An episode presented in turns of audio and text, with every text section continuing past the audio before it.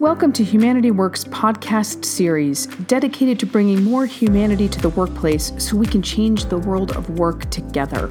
I'm Kate Resky Zoomer, Chief Inspiration Officer, and my business partner Debbie Cohen is Chief Instigation Officer here at Humanity Works. In these podcasts, five minutes or so, we will offer up ideas and suggestions on how to bring more humanity into your life and world of work. We believe that humanity starts with you. We provide straightforward, practical techniques that shift behavior to be a good human and do better work, allowing you and your organization to thrive. So, welcome. We're glad that you're here. We've been heads down writing our book for the last six months and are finally emerging from the writer's den. The act of writing for both of us has been an experience of joy, hard work, humility, and energy. In our last newsletter, which was a while ago, we talked about living purposefully, and there truly has never been a time for us that has felt this purposeful. Getting our work, our trainings, our beliefs, teachings, inspiration, and ideas on paper has been a labor of love and one that we are delighted to be wrapping up and getting out into the world in October. The new title of the book is Humanity Works Better Five Practices to Lead with Awareness, Choice, and the Courage to Change. We will keep you posted as we near the fall publication date.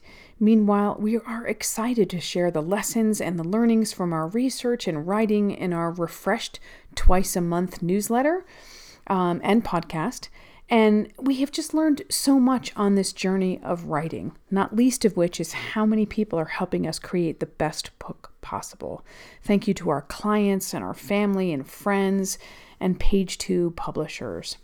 Our research involved many client interviews and hearing what others had to say about our work and how our work has impacted them has made us even more committed to getting this message out.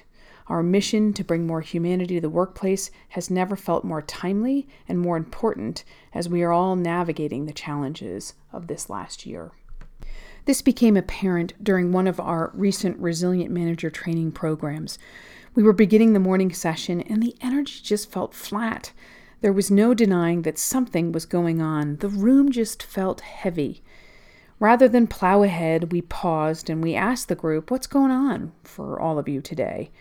And what followed was an opportunity for people to share what was going on for them on the anniversary of this year that never ended during the pandemic. People admitted how tired and stressed out everyone had been feeling from the weeks, months, and year that had all led up to this day. So we gave them some time and a safe space for people to just talk, and we just listened to one another. Debbie and I were co leading the session, and the rest of the cohort, we just listened. Nothing to fix, nothing to do.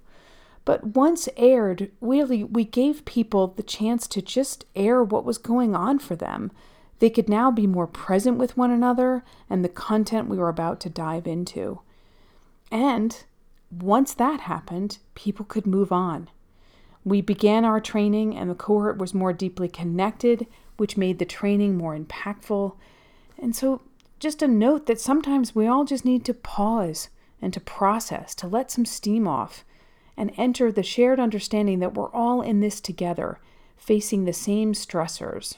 We're only human, after all. This pandemic has changed us, and we are all evolving. Our hope is is that as we emerge from the pandemic, we all do so with a newfound belief in the importance of relationships, of being a good human, as the work environment continues to evolve, we hope you will join us in fostering positive work cultures, converting from toxic to healthy, from competitive to collaborative, from fearful to trusting, one human at a time. That human we're talking about is you.